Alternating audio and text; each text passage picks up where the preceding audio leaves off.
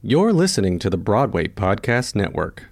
Another day is here, and you're ready for it. What to wear? Check. Breakfast, lunch, and dinner? Check. Planning for what's next and how to save for it? That's where Bank of America can help. For your financial to dos, Bank of America has experts ready to help get you closer to your goals. Get started at one of our local financial centers or 24-7 in our mobile banking app. Find a location near you at bankofamerica.com slash talk to us. What would you like the power to do? Mobile banking requires downloading the app and is only available for select devices. Message and data rates may apply. Bank of America and a member FDIC. When you need mealtime inspiration, it's worth shopping Kroger, where you'll find over 30,000 mouthwatering choices that excite your inner foodie. And no matter what tasty choice you make, you'll enjoy our everyday low prices, plus extra ways to save, like digital coupons worth over $600 each week. You can also save up to $1 off per gallon at the pump with fuel points. More savings and more inspiring flavors make shopping Kroger worth it every time. Kroger, fresh for everyone. Fuel restrictions apply.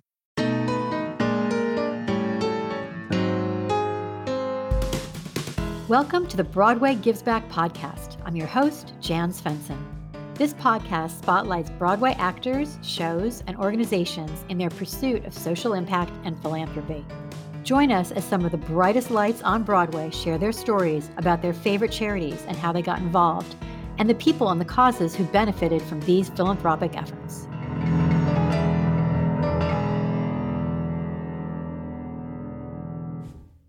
My guest this week, Heather Hitchens, is the president and CEO of the American Theater Wing. As CEO, she is charged with co presenting and maintaining the Wing's brand of excellence in the Tony Awards. In addition, Heather is overseeing and shaping the Wing's other vital grant making, professional development, educational, and media programs. Founded in 1917 on the eve of America's entry into World War I by seven suffragettes, the American Theater Wing has spent a century using theater to advance the human experience. So it seemed only fitting that we highlight Heather and the theater wing during Women's History Month. Heather is also on the faculty of Baruch College's master's program, where she teaches cultural policy, and she's a trustee of the Actors Fund. I got to work closely with this incredible, smart, and caring woman over the years, so I'm especially happy to have her here today. Heather, welcome to the Broadway Gives Back podcast. Thank you. I'm delighted to be here. So before we start some serious conversation, I thought we could do a little fun sort of get to know you for the, our listeners. Would you be down for that? A few questions? Sure. okay. What are three words that describe you? Patient? No. Not. you know, that's hard. I look, I think strategic, um, passionate, um, and um, you know enthusiastic well i guess passionate and enthusiastic are the same thing but i would say strategic passionate and and focused. Those those would be my words. Where's your happy place? Well you know really my happy place i think is you know wherever my husband felix and my chocolate lab olivia are you know it's like whether that's brooklyn or that's upstate New York. When whenever the three of us are together, that's my happy place. Oh, so nice. Speaking of your husband Felix, he's an amazing cook. What is your favorite meal that he makes? Oh my God. It's like it's endless because he's willing to do anything. But certainly, I mean, you'll relate to this because you spend a lot of time on the West Coast and we're both West Coast, you know, babies but you know getting good mexican food in new york is a real challenge whereas in la you just anywhere you, you can get salsa in the grocery store right? This is like yeah. fantastic. So um, because we can't really get it I, I think i tend to right now love uh, the mexican uh, things he makes. He'll just make salsa on a you know i'm just going to make salsa because i'm not going to it's just easier to make it because we can't get it. Carnitas carne asada I love all of that. Um, but then, you know, um, you know, he he makes a lot of French food as well. It just depends. So um, he does anything, but basically whatever he's making that evening. But I do um, have a special fondness for the Mexican dishes, especially just because we can't get them here unless he cooks them. Sounds delicious. What is your most used emoji? I don't use emojis, but I don't. I'm I don't. I'm like the worst texter in the world. But let's just smiley face, whatever pops up, you know. Heather, what do you most give a damn about? I, I, I give a damn about art and you know making art that um, supports artists and that means something you know um, you know i i believe that um, art moves the needle. I believe that art is how we have dialogue. I believe art is how we understand ourselves. I believe art is how we feel better sometimes. And so i give a damn about that. And i really give a damn about the people that make the art. And i think through the pandemic one of the things that was uh, made very transparent is that our most valuable people in our industry are our most vulnerable people in our industry and that they're you know part of this freelance you know community um, that we're you know we almost lost and we need to you know support them and we need to like none of us made now you're going to get my cultural policy stump but none of us made the speech but you know none of us made the industry that we have but it was an industry that was built on institutions and based on trickle down economics to artists and that trickle never trickled and you know and i'm not just talking about the artists on the stage or you know um, you know the, the creative artists all those people are important. I'm talking about the costume shops that you know all the sort of um, artists and artisans that get a show on stage. And i i feel like if we don't come out of this pandemic saying we are one you know community and we all we need to find a way to sustain our most vulnerable then we're going to just end up you know in the same place and we might lose people you know to other places Ladies and gentlemen, now you see why I wanted to have Heather as a guest on this podcast. Um, thank you for sharing that. Before we go like deeper into that, and I do want to go deeper, can you just tell us a little bit about your journey from a California girl in a high school band, I think, to one of the top positions in theater in the world? Sure. Well, I was a kid um, that grew up with art and music in school from the you know earliest ages. I we all took art class, we all took music class, and there was a school play, and that was just there, and it wasn't uh, it wasn't an elective. You just took it. It was like, oh, you had language arts, you had da da da, and you took it. Nobody differentiated this, whatever. That was in the beginning. And so, usually, when you were in first grade, they offered you the chance to start on the violin and take the Suzuki method and then move to another instrument and you know unbeknownst to everyone they offered me the violin and i i said no i don't want to play the violin but i would like to play the drums which shocked everybody because I really wasn't the person I am today. I was very shy. I didn't say very much, you know, generally speaking.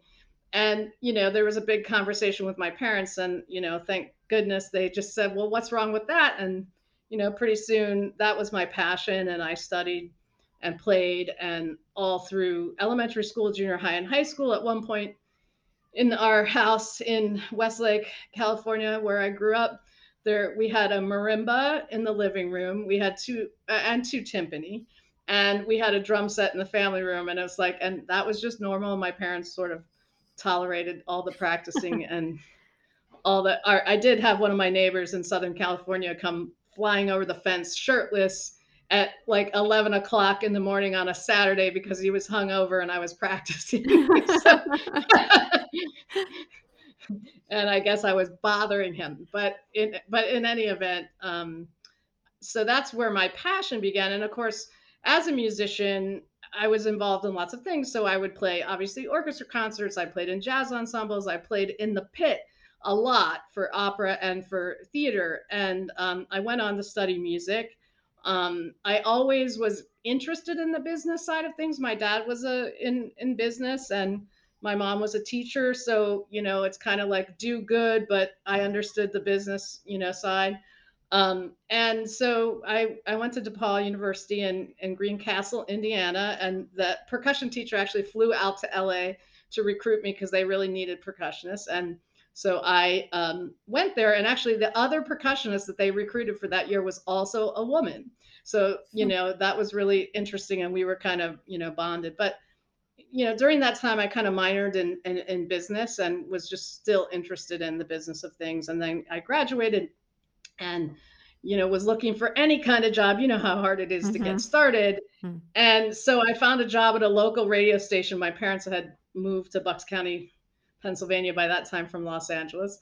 And it was WBUX in Doylestown. And I was the traffic manager, which is not like shadow traffic, but is more like scheduling things and don't put the a- A&P commercial next to the Super Fresh commercial.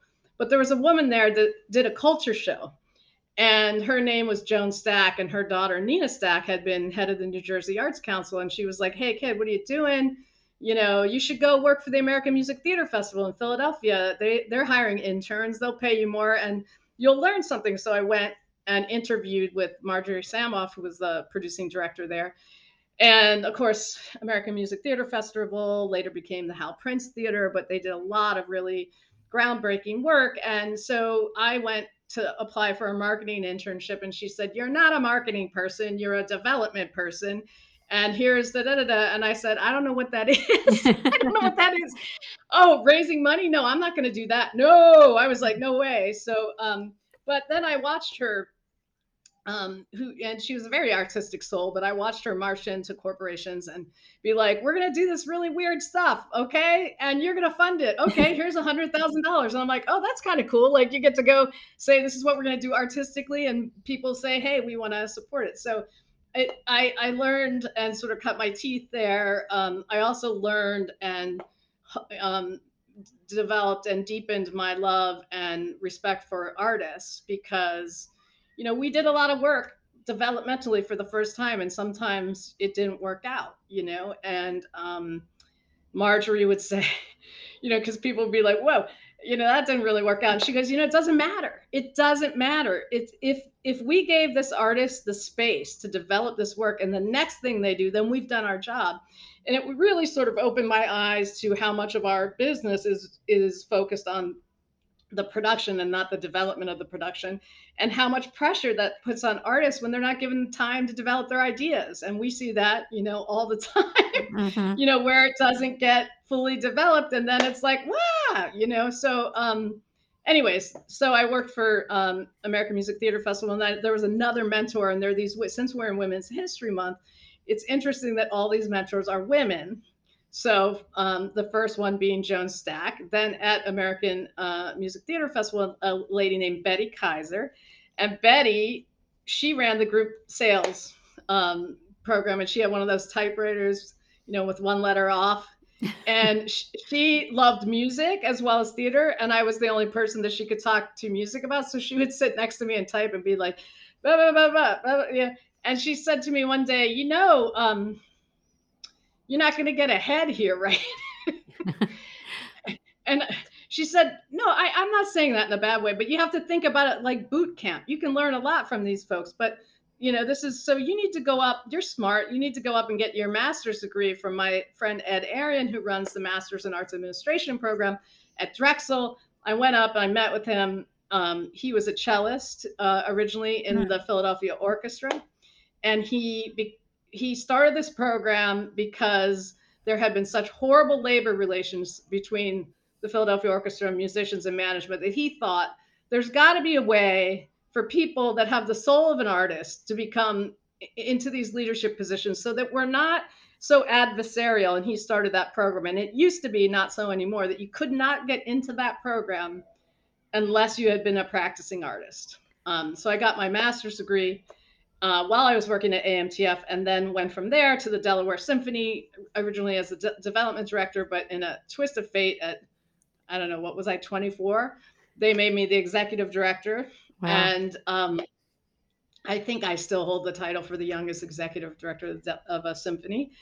And then, um, you know, Meet the Composer, which is an organization I had always admired um, because it's the largest commissioner of new work in the country in all disciplines theater you know theater jazz opera dance everything. And uh, was looking for sort of a number two and i came to new york to do that. And that's how i came to new york in 1996 and long story short i ended up becoming president of that organization because um, the person left to go to the mellon foundation. And uh, long story short, uh, short i was there for 11 years. Um, and it really also cemented my relationship with the creative artists and new work and um, and then was kind of like what am i going to do with the rest of my life? I can't i had a mentor say to me um, you know you can't stay here forever. You're going to become like the second founder. And i didn't know what i was going to do. I wasn't interested in anything. And then one day the phone rang and it was a, a friend. Well who is now a friend, but an acquaintance at that point who said, you know, Eliot Spitzer is looking for somebody to run the New York State Council on the Arts. I want to put your name in. Is that okay? And I was like, what? and and and I thought, well, I don't know where this is going, but I have always thought that there needed to be reform in how funding was given. And this seems like an opportunity to get on the side to make a difference. And so long story short, I was vetted and hired and and um, went there, and I served my entire four-year term as an appointee. But but Mr. Uh, Governor Spitzer, he needed to be, he needed to be vetted, yeah. um, but um, fortunately, uh, David Paterson, who was uh, the uh, lieutenant governor at the time, had called me when he read about the appointments. I was really weird. I picked up my phone and he said, "Oh, this is Lieutenant Governor Paterson. I just want to say I'm thrilled with your appointment. I'm thrilled it's a real person that has, is getting this appointment, and I love arts and culture. And if I can ever be helpful to you, please let me know." And it was like, "Well, now you're the governor, so you could really be helpful to me."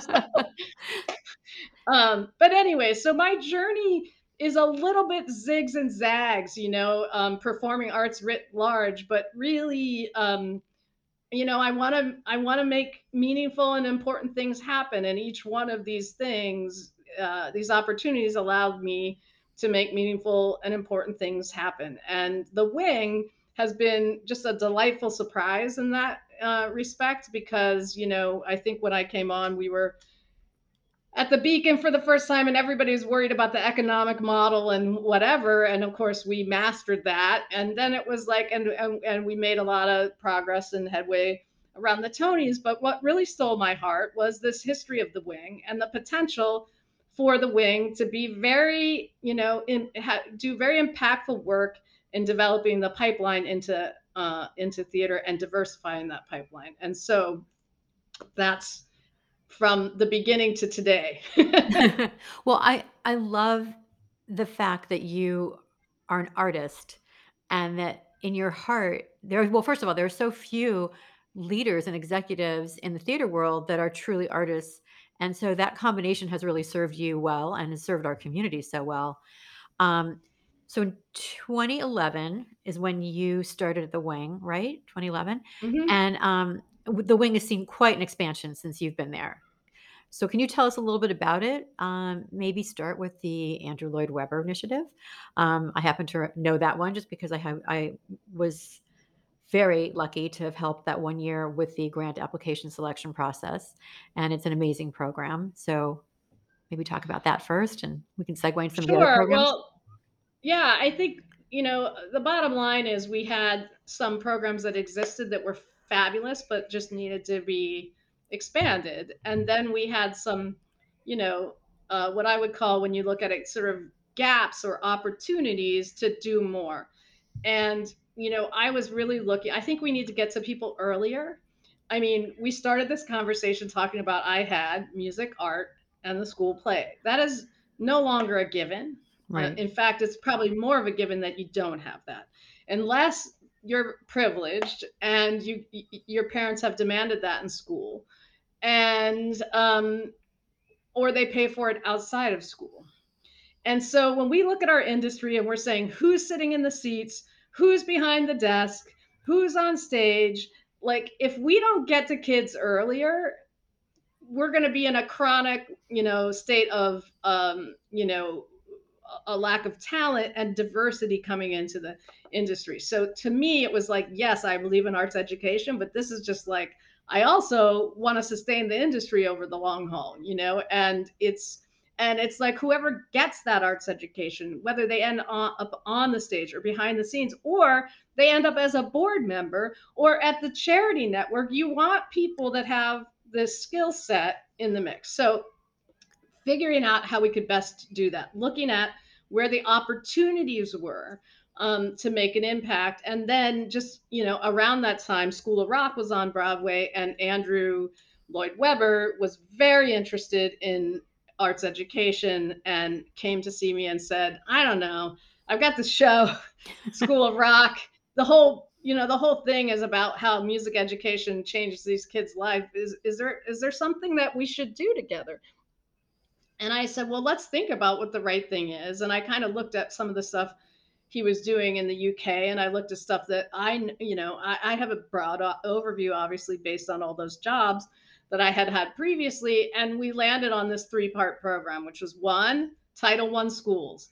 What we found was a lot of these schools, they might have a theater thing, but they had no way to do theater. They didn't have lights, they didn't have sound. And so, you know, we, the classroom resources section of this program provides that kind of equipment, but not only the equipment, we're training young sound designers and lighting designers, not just because everybody, the only most of theater they it's like you want to be an actor. Nobody mm-hmm. knows about all these other jobs. So it was really important to us to do that. And then the second component is what i call almost like a fresh air fund for theater because it's kids sixth grade through 12th that you know they don't have access to their parents sending them to you know whatever stage door manor you know they don't have that extra access but they have raw talent that if given the additional training would make them competitive in getting into the industry. And that's across the board. It's not just for actors. And in fact we've worked really hard on expanding the behind the scenes. We have composers we have stage managers we all of this. Um, and so those provide actual scholarships to get the advanced training. And then the final thing is some scholarship support because we have a higher education crisis in america if we haven't noticed in terms of the cost of higher education. And so we provide $10,000 worth of scholarship money, but we also pair them with a mentor from the field for their entire four years. And new this year um, is that the Bloomberg um, uh, Philanthropies has helped us connect with a program that they use that advises anybody who applies, it matches them with an advisor to select the right college. Because so much you know it's like this person says i want to go here and and our panel will go oh my god they're making a mistake because they're going to have a lifetime of debt like and they don't know the ins and outs of the system. So um anyways those are the three components and we've been very thrilled um to to be running this for six years and impacting people. We're seeing people make their broadway debut. We're seeing people enter the industry and it's just really exciting. That's amazing. Um the other timely thing is, you know, as I sat there watching Tick Tick Boom that our mutual friend Lin Miranda directed, um, starring Andrew Garfield, it just, you know, brought back every feeling and thought and emotion I've had about Jonathan Larson. And you have an amazing program with um, with his family and a grant program. You want to talk about that a little? Absolutely. Um, the Jonathan Larson program, of course, Jonathan Larson, the musical Rent, took the industry by storm the, what it sounded like, what it looked like, how contemporary it was, how of the moment it was. And um, you know, unfortunately, you know, he he died of an aortic aneurysm before you know it, the show actually really he knew how successful it was. And mm. you know, in in and in the, I mean, I think his sister, I wasn't around then, but I think his sister accepted his Tony Award for him. Mm-hmm. Um, so you know the family and a lot of the you know supporters of jonathan set up a fund that we now manage and raise uh, funding for. And that is because jonathan got told no so much. No no no no no. No not yet. And this and what the jonathan larson uh, uh, you know program is about is saying yes to artists saying yes to promising young um, musical theater uh, writers. Sometimes they're teams of writers sometimes they're single writers. And to say yes. And if you look at the stats of how many Tonys have been won, how many Oscars have been won, how many, you know, all the awards, that the Larson program is a great predictor to the talent. Now, this, of course, was very passionate, uh, a great passion of mine coming from the Meet the Composer days.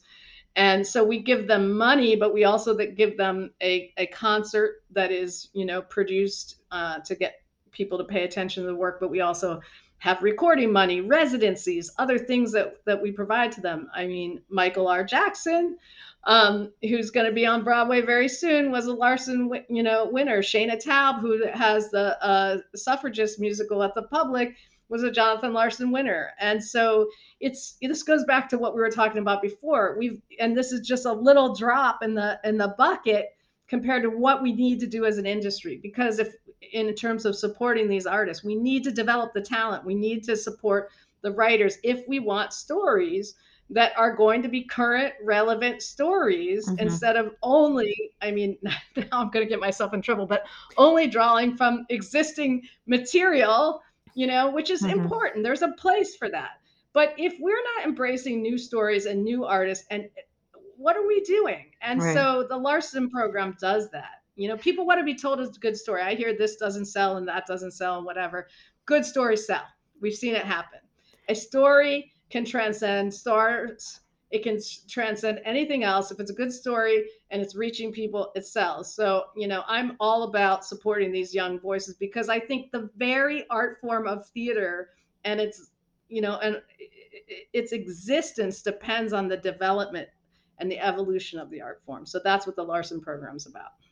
What i also love about that is that it's an unconditional investment in these young artists and you allow them to have the space to do whatever they need to do. And sometimes that's also making mistakes and failing right? But you still continue to support them until they get on their feet. And i, I think that's just incredible and it's such a great program.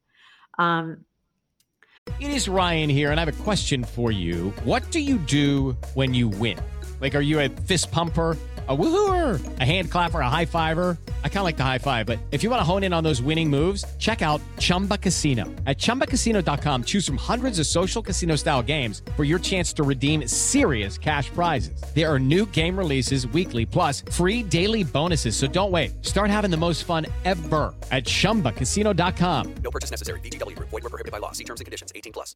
Judy was boring. Hello. Then Judy discovered ChumbaCasino.com. It's my little escape. Now Judy's the life of the party. Oh, baby, mama's bringing home the bacon. Whoa, take it easy, Judy. The Chumba life is for everybody. So go to ChumbaCasino.com and play over 100 casino-style games. Join today and play for free for your chance to redeem some serious prizes.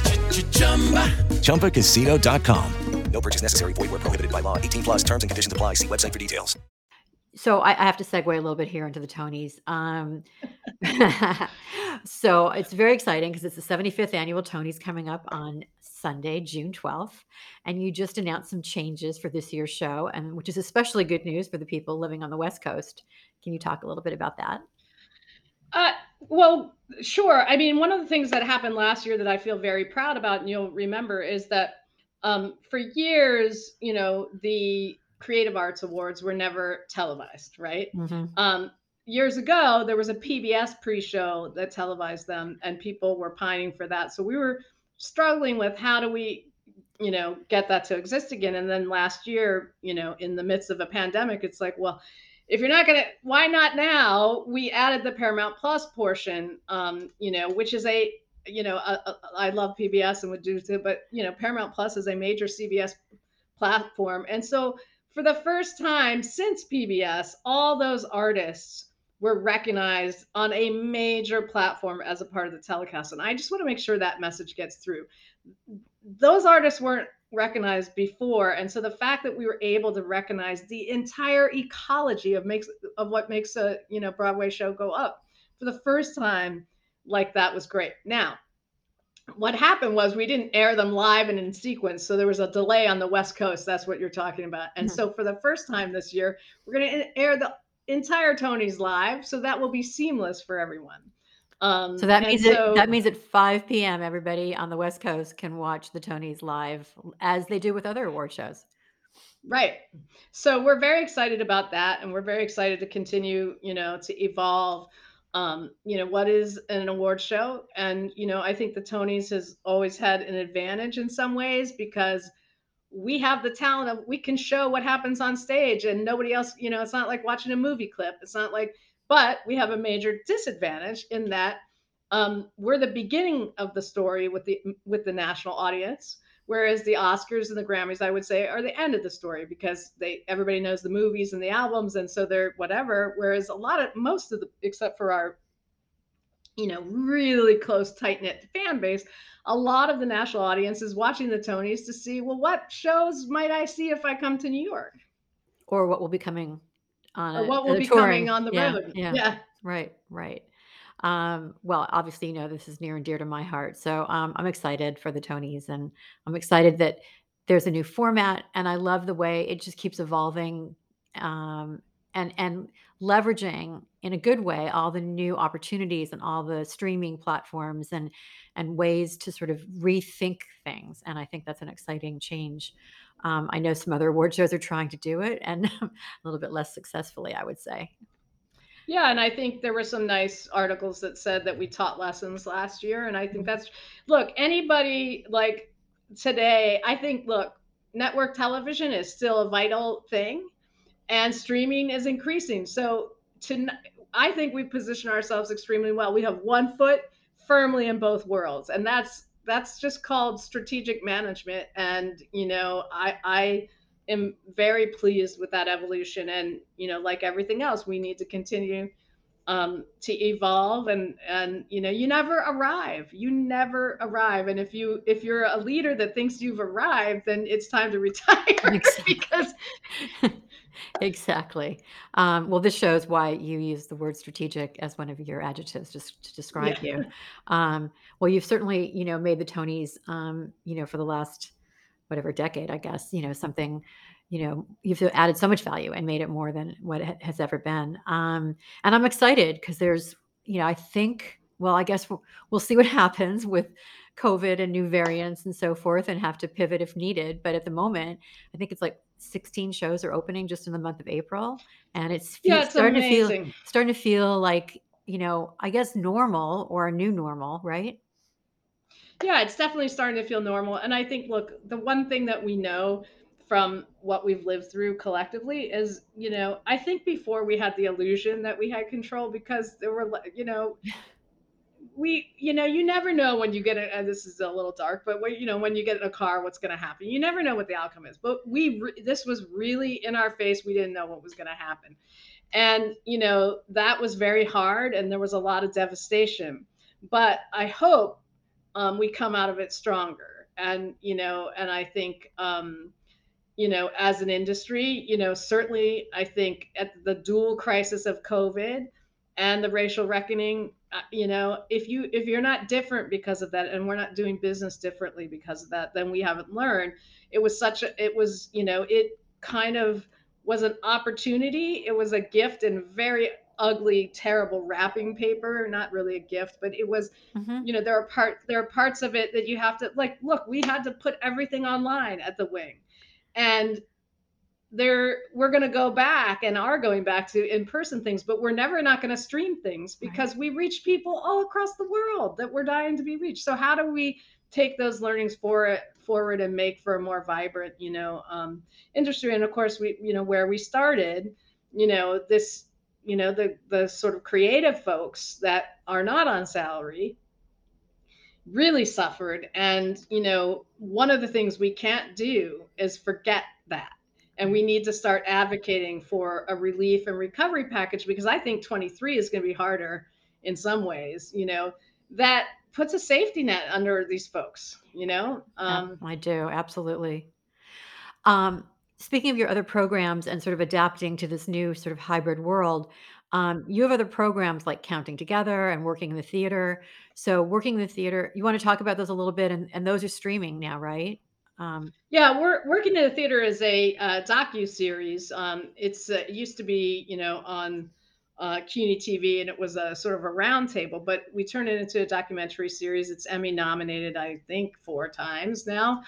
Um, and it really just goes behind the scenes. And Ian Weiss on our team was so ahead of the curve because he said, I want to document the pandemic now as it's happening. A lot of people are going to do documentaries once it's over, but I want to document it now. It's going to be messy. We're going to have to use Zoom. We're going to have to do things, but I want to document it now. And he did amazing, amazing work the last uh, couple years documenting, you know, that really just documenting, you know, what our industry went through, but I think also documenting how amazing our industry is you know Mm-hmm. why we need creativity in the world it, there's one where we decided to document how education was adapting um, we focused on our, our friends at carnegie mellon for one Mhm. episode watch that episode it's Mhm. extra what a challenge you know to like how do you train how do you do train i mean you can take philosophy online but you're going to take you know dance online you're going to take you know so it it and it um it makes you feel really good about the industry and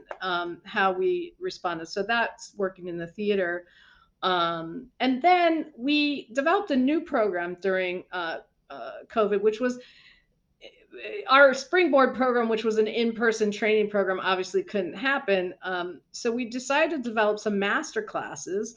Um, so Cynthia Erivo did one, and Natasha Katz did one on lighting, and those are going to continue, and they're continuing in hybrid. The latest one that was done was by Alex Brightman, and he was doing scene work.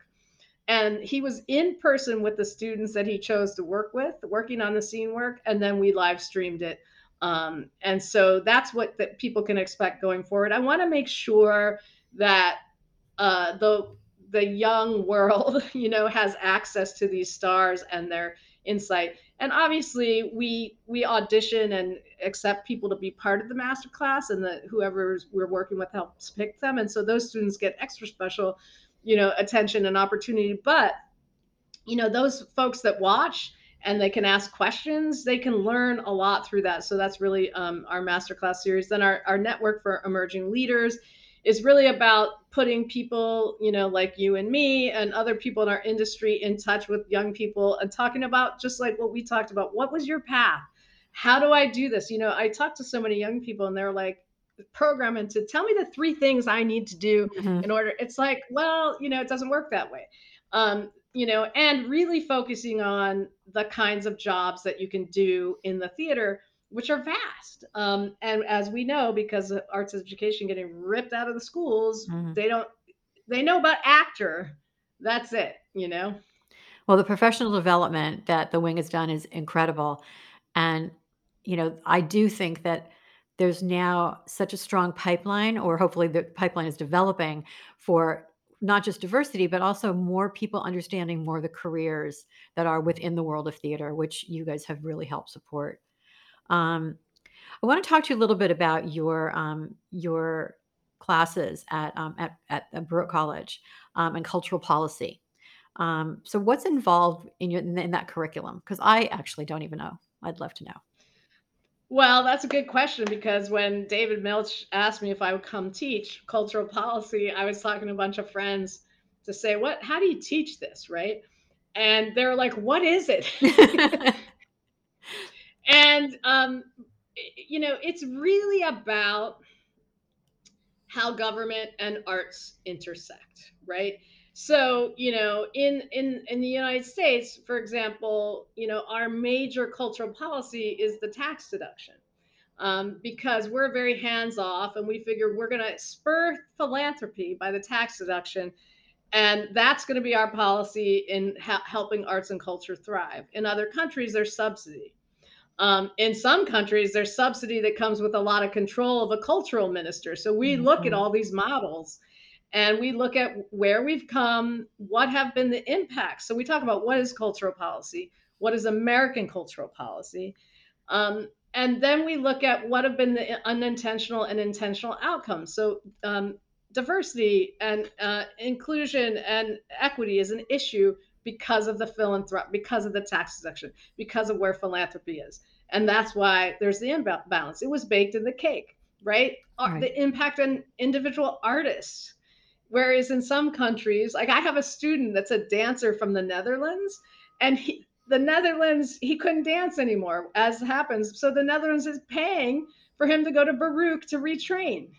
Hmm. You know, um, so we don't have that kind of, you know, um, that safety net. Um, and so it's like comparing and contrasting. Now, so we we do again, what is cultural policy? What is American cultural policy? What does it look like in other countries? One of their assignments is to compare and contrast um, a couple of different countries. Russia versus the always- U.S., for example. Yeah, it's always very interesting. And, you know, when the semester starts, the students are like, damn it, America's so behind, and at the end they're like, we don't have it so bad. um, you know, we need more equity. We need we need to figure out the individual artists. Um, and then you know their final assignment is really to identify you know two to three cultural policy opportunities and talk about how to implement them. We talk about the bureaucracy. We talk. So it's a really, it was a really wonderful challenge for me. And I thank David Milch. I was cursing him at first when I was developing the syllabus. just like, I mean, for those of you who have, who have not uh, had to develop a syllabus, it's a very character building, you know, activity. Um, and then I really got into how to talk about this and it really is about activism honestly. And I have all these students, and imagine during COVID, we are meeting versus via Zoom. Mm. Many of them have been furloughed. Many of them, you know, have been laid off, and they're talking about like, I want to dedicate, you know, my life to this. And how do you make change? Um, and you don't make change just by making noise. You have to be smart. Where where are the opportunities? Is there an opportunity, uh, for example, like the gig economy? You know, artists fit into the gig economy, so we for us to separate mm-hmm. ourselves from the rest of the gig economy is silly. We need to join with the gig economy to advocate for change. Health insurance. How many people need health insurance? We need to we don't need our separate campaign. So how do you how do you identify existing things and then what things, you know, do we need to do um, to make the arts um, you know, more viable and part of the you know every day there's some amazing statistics that we look at in in in class um, that americans for the arts has which is like how many it's like something like 90 crazy percent of parents want their kids to have an arts education and you're like really?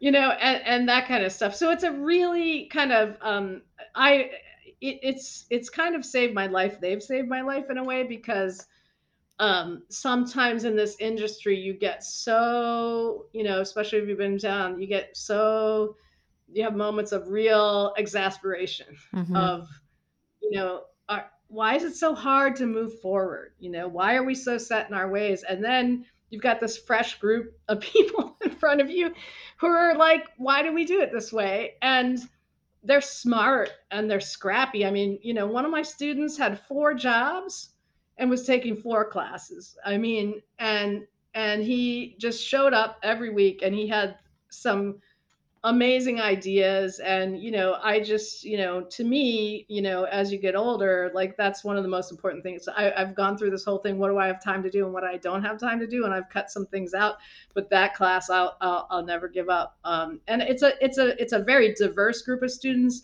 um, both ethnically but also um, age wise. I mean, there are a lot of young people, but I have a lot of, let's say, not young people who are changing careers. I had, you know, a dancer choreographer in her 60s that was like, I just, I want to learn more about this because I think maybe I have a second act and something else to give. So it's a real, um, you know, Baruch is, I'm a big believer in, in the public education and, you know, worry about the amount of debt kids are taking on to get a degree. Now, part of the reason their tuition is cheap is because you pay adjuncts and we don't, we don't get that much, but, you know, but, but the idea that somebody can get their master's, you know, and not end up, you know, in debt for the rest of their you know um, life is is a wonderful thing about Baruch. But anyways, that's those are the issues we talk about. Well, don't be surprised if you see me in your class next semester.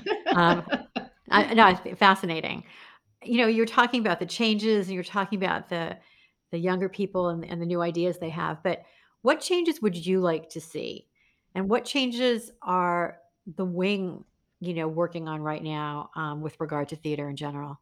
I think equity is a big one, you know, and it's it's been a long time coming, and I think we saw a lot of panic diversity, um, and uh, what uh, a good friend of mine will call deck the halls diversity, which is like, like I'm yeah. just gonna do this, and mm-hmm. instead of the thoughtful, painful work involved in systemic um, change, mm-hmm. and so you know, as we come back you know, and everybody's like patting themselves on the back. you know they're also forgetting i've been part of meetings where it's like okay that was last year now we're back to right you know where we are before and it's heartbreaking and it's like no and it's it's also you know it's a i talk to a lot of people that see it as a zero sum game and it's not a zero sum game you know it, it just isn't. And i don't know what needs to happen. And i so i'll be happier um that when i when what's said behind the scenes that it matches the rhetoric that said you know um you know in front of the scenes and that it's not it's not a competition. It's about making space. And it's about strengthening theater and letting it evolve. It's about like telling different stories. It's a you know there's a lot of other things it's about that involve safety and you know things like that but you know this is essential to the art form it's essential to the art form that we evolve um, so that's a real big one and i think you know i think people want to know are we done yet or no, the mm-hmm. answer is no. No. And it's a principle. It's not a program. And that's the thing that we keep saying. Louis Castro, who's been working at us with us at the wing for gosh, six, seven years now, we've you know, it's a principle. We need to look at it in every way. And um, you know, we so I think that's really it's really important. It's really important. I'm thrilled that James Earl Jones Theater is there's going to be a new theater named after James Earl Jones. I'm thrilled that we gave him the Lifetime Achievement Tony a number of years ago because yes, James won a lot of awards, but by giving him the Lifetime Achievement Award, it says to all the kids of color across the country, you can have a lifetime in the American theater. And that's the kind of stuff, you know, that is really important. So that's you know n- number one and then you know not unrelated to that is the support of the entire ecology how do we get the entire ecology supported you know um, how do we you know how do we put a safety net under them? How do we advocate for relief packages that include everyone?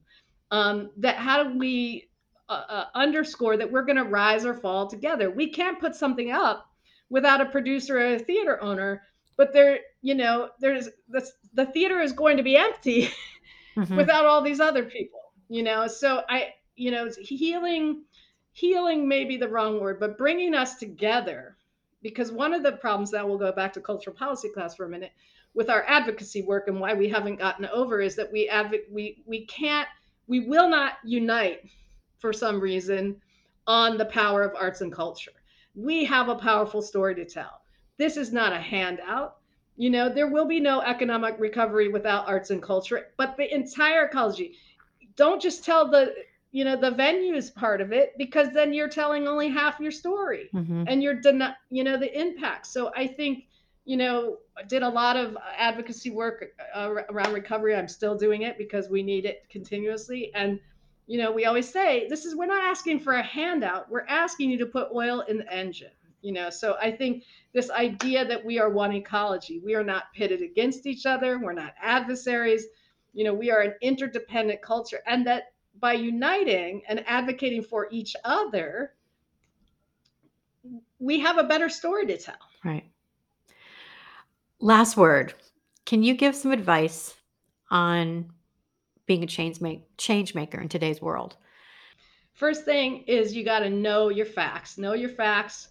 Be on top of things. Be advocating from a place of knowledge you know? Um, you can't just beat the table. You got to know. You got to have the stats. You got to be advocating from a place of knowledge um, and and secondly is you know to be willing it's not easy to be a change maker mm. because you're often the only person in the room that says something. You're the disruptor because in order to change the systems we have to disrupt the systems. And that doesn't make you a popular person. It doesn't feel good.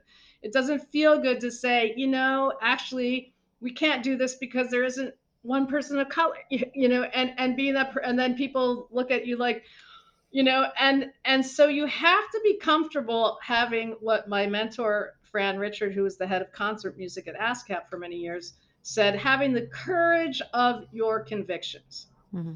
um, and that is not uh, for the faint of heart. It's not. Well, Heather, you certainly have the courage of your convictions, and you've always been someone that I've respected enormously. I'm so happy you've been part of this podcast. Thank you so much for your time today. Thank you. Thanks for listening to this episode of the Broadway Gives Back podcast. Broadway Gives Back is part of the Broadway Podcast Network. Special thanks to my producing partner, writer, editor, and friend, Jim Lochner. And thank you to everyone at BPN, including Dori Berinstein, Alan Seales, and Kimberly Garris. I'd also like to thank Julian Hills from the Bulldog Agency and Eric Becker from Broderick Street Music. If you like what you hear, don't forget to subscribe and rate this podcast wherever you stream your podcasts. You can also follow Broadway Gives Back on Facebook and Instagram at Broadway Gives Back Podcast and on Twitter at Broadway Gives. To learn more, visit bpn.fm slash Broadway Gives Back. Thanks so much.